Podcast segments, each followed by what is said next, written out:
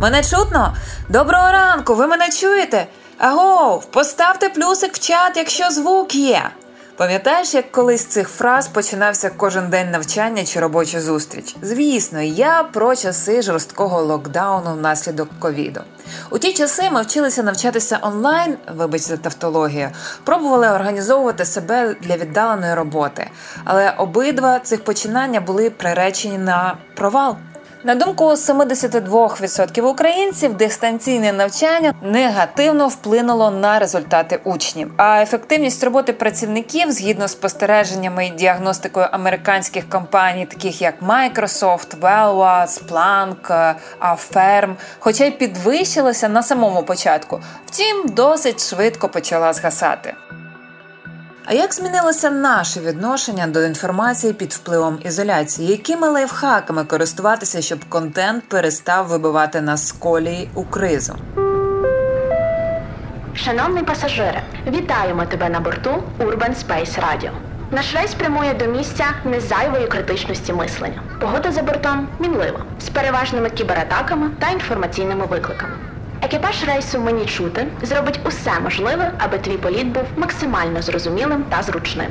У випадку надмірної медіатизації допоміжні поради будуть подані автоматично. Дякуємо, що обираєш наші аудіохвилі.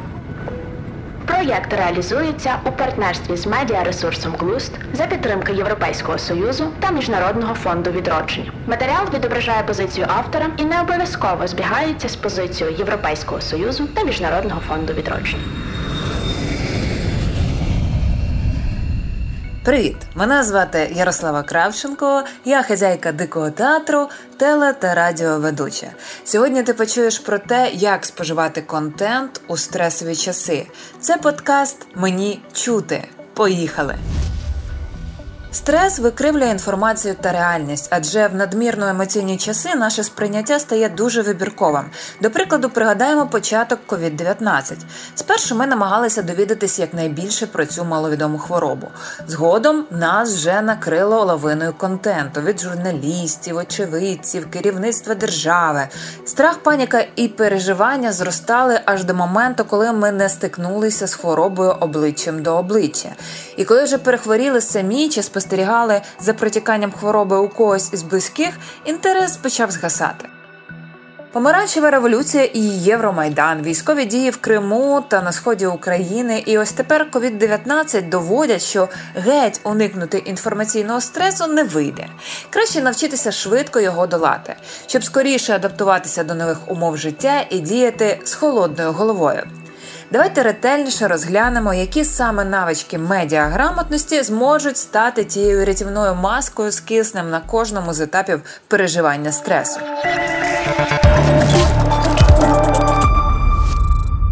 Етап перший. Хочу знати хоча б щось.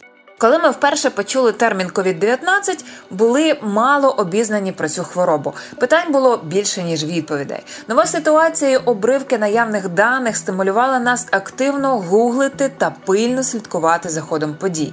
Все це було важливо з точки зору нашого виживання. Саме в цей період ми були максимально вразливими до різного роду фейків і створених спеціально для нагнітання паніки і вкинутих журналістами через помилки чи особисті переживання.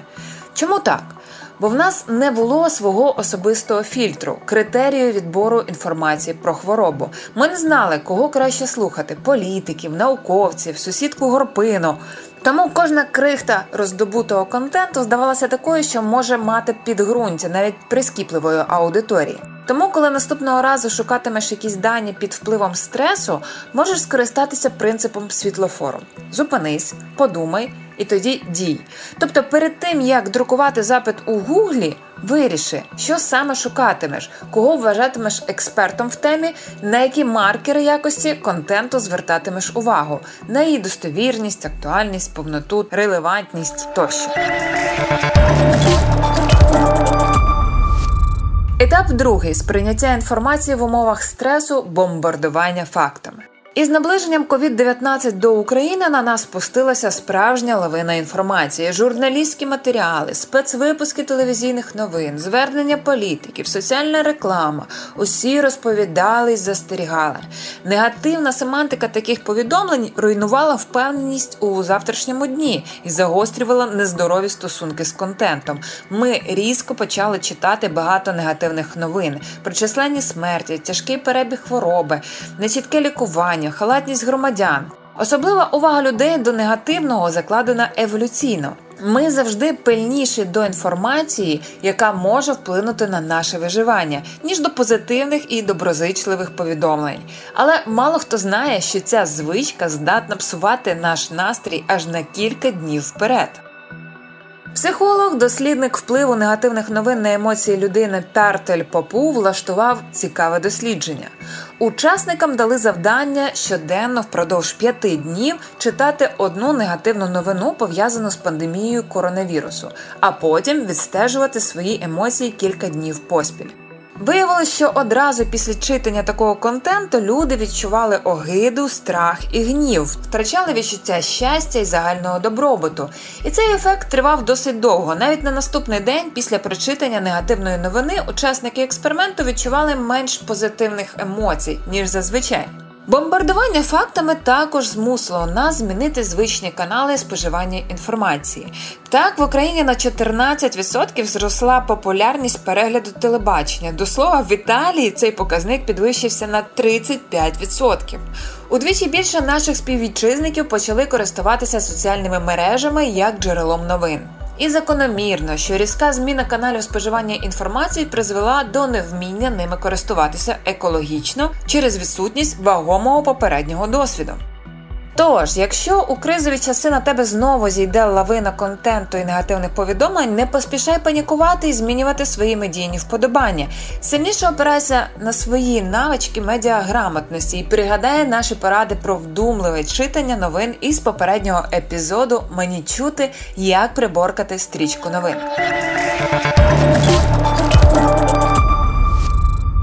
Третій етап перший особистий досвід.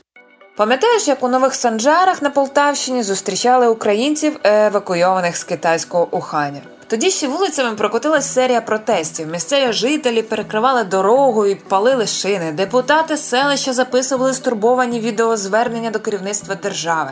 Сюди стягнули поліцію і додаткові сили Нацгвардії, виявили бронетехніку.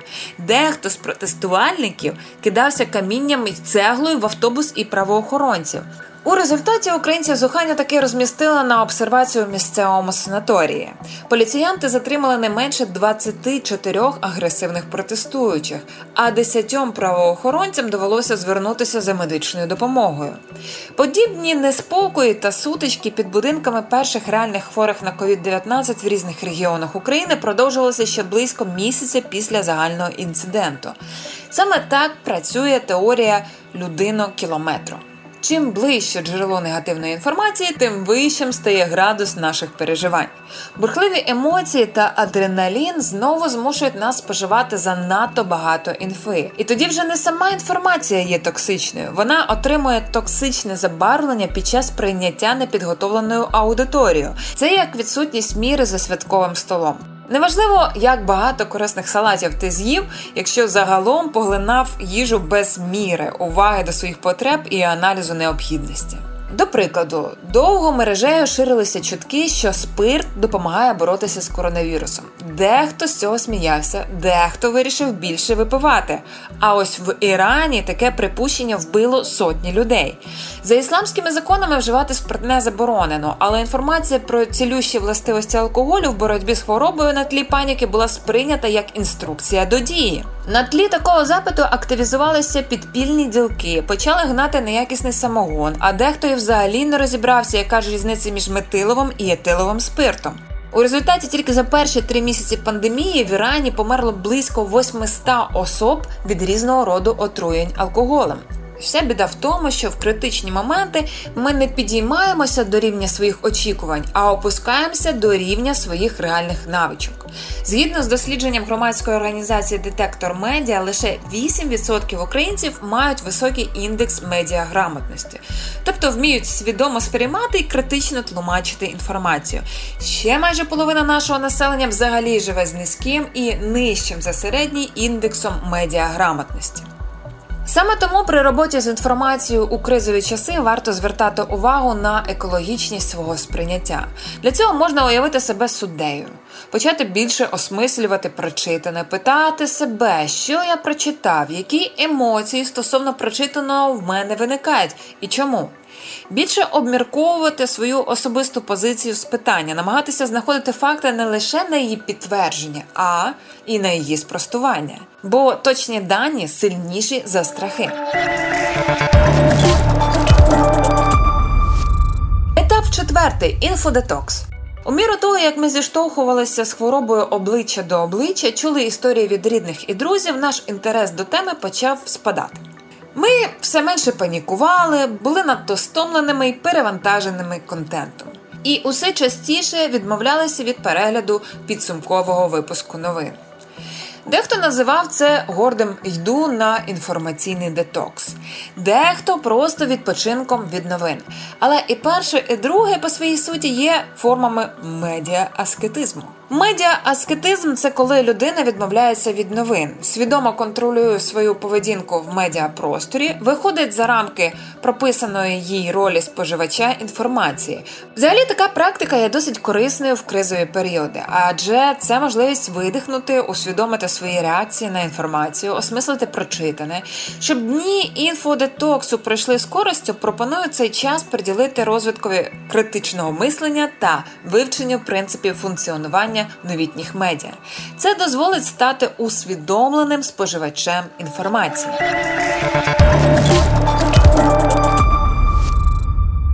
Тільки що ми з тобою розібрали чотири ключових етапи сприйняття інформації в кризові часи. Замість підсумку хочу тебе попередити. Зазвичай нам не вдається довго затриматися в стані інфодетоксу, бо ситуація динамічна. Кожні нові дані, факти, обставини про кризу здатні різко відкинути нас на будь-які з попередніх етапів. Думаю, ти знаєш, що зараз триває вакцинація від COVID-19, яка викликає безліч бурхливих реакцій. Спочатку ми намагалися розібратися, що за вакцини пропонуються на ринку. Потім нам активно розповідали, яку ж круту вакцину до нас привезли. Потім ми почали отримувати свій перший досвід з хвилями і пріоритетами, записами і чергами, реакцією організму та видачею сертифікатів. Нічого не нагадує? Звісно, це наші чотири етапи. Підливає масло в вогонь той факт, що кожна п'ята згадка про вакцини в українських онлайн-медіа пов'язана з негативом. В матеріалах йдеться про летальні випадки, то про ускладнення після вакцинації, то про неефективність, а доповнюють тексти маніпулятивні заголовки з візуальними тригерами, великими зображенням голки чи шприця, фотографіями стривожених пацієнтів. Звісно, це все викликає дискомфорт і страх у читача. Ілюстрації зі шприцами та наляканими обличчями використовуються ЗМІ для привернення уваги читачів, щоб викликати бурхливу емоційну реакцію, заінтригувати, спонукати купити газету чи відкрити сторінку сайту. А чим більше читачів має медіа, тим дорожчим є розцінки на рекламу, і тим більше заробітки приносить цей бізнес. Крім того, чим більше неоднозначною є тема, тим довше її можна експлуатувати, і тим вищі рейтинги і заробітки здобути в результаті. Здавалось би, держава повинна була нас інформаційно підготувати, провести роз'яснювальну кампанію, ініціювати комунікацію про користь вакцинації. А з іншої сторони, давай поглянемо на список своїх звичайних джерел інформації. Чи є серед них першоджерела, ресурси державної влади? Чи ми більше спираємось на дані посередників, телеканалів, інтернет-медіа, соцмереж? Звісно, держава не ідеально комунікувала в часи кризи. Пропоную показати гідний приклад, адже ми з тобою в часи популярності соціальних мереж теж є повноцінними учасниками медійної кампанії. Публікуючи фото з пункту вакцинації, ми, звісно, можемо жартувати про Wi-Fi та магніти під шкірою. Втім, більш корисно для суспільства буде дотримуватись принципів конструктивного блогінгу, поширювати серед друзів і знайомих корисну інформацію, робити це без перебільшень, привертати увагу не до самої проблеми, а до шляхів її вирішення, враховувати високу соціальну відповідальність за кожне написане речення. Мене звати Ярослава Кравченко. Усі матеріали, згадані в епізоді, можеш перевірити за посиланнями в описі. Якщо тобі сподобався цей подкаст, розповідай про нього друзям у соціальних мережах. Наступного вівторка чекай на наступний епізод Мені чути від Urban Space Radio на Apple та Google Podcasts.